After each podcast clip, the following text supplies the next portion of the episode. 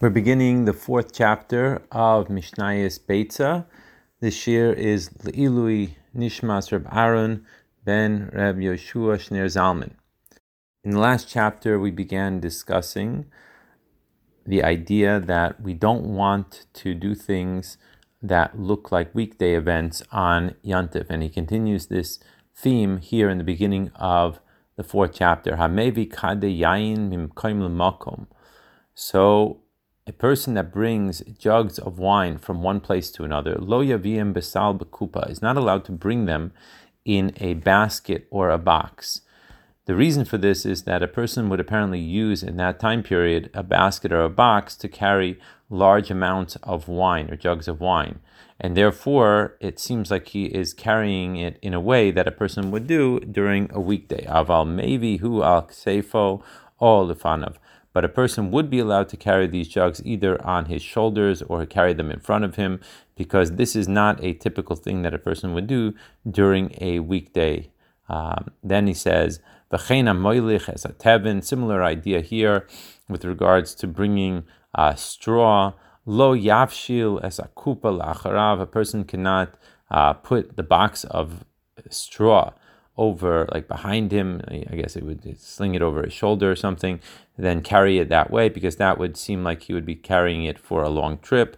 Aval mevia hubiado. Instead, he is allowed to carry it in his hands.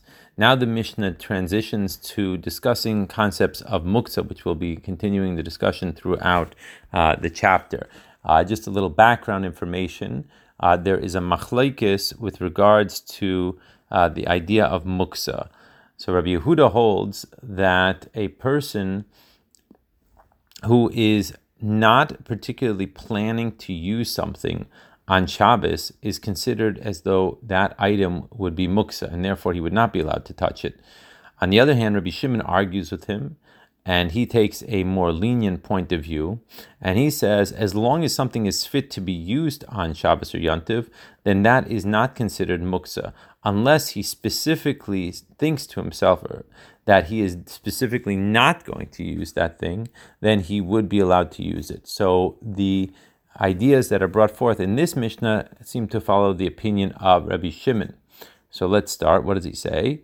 Umaschilim ba'aremas hateven. A person would be allowed to begin using uh, pieces of straw from a new pile, even though the person did not particularly plan to use this on Yantiv. Aval lo be'etzim but he would not be able to use the wood that's in a muktzah. I know that this word sounds similar to muktzah, but a muktzah here is translated as a, a, storage area that, that people would have. Now, why would he not be allowed to use the wood in this storage area?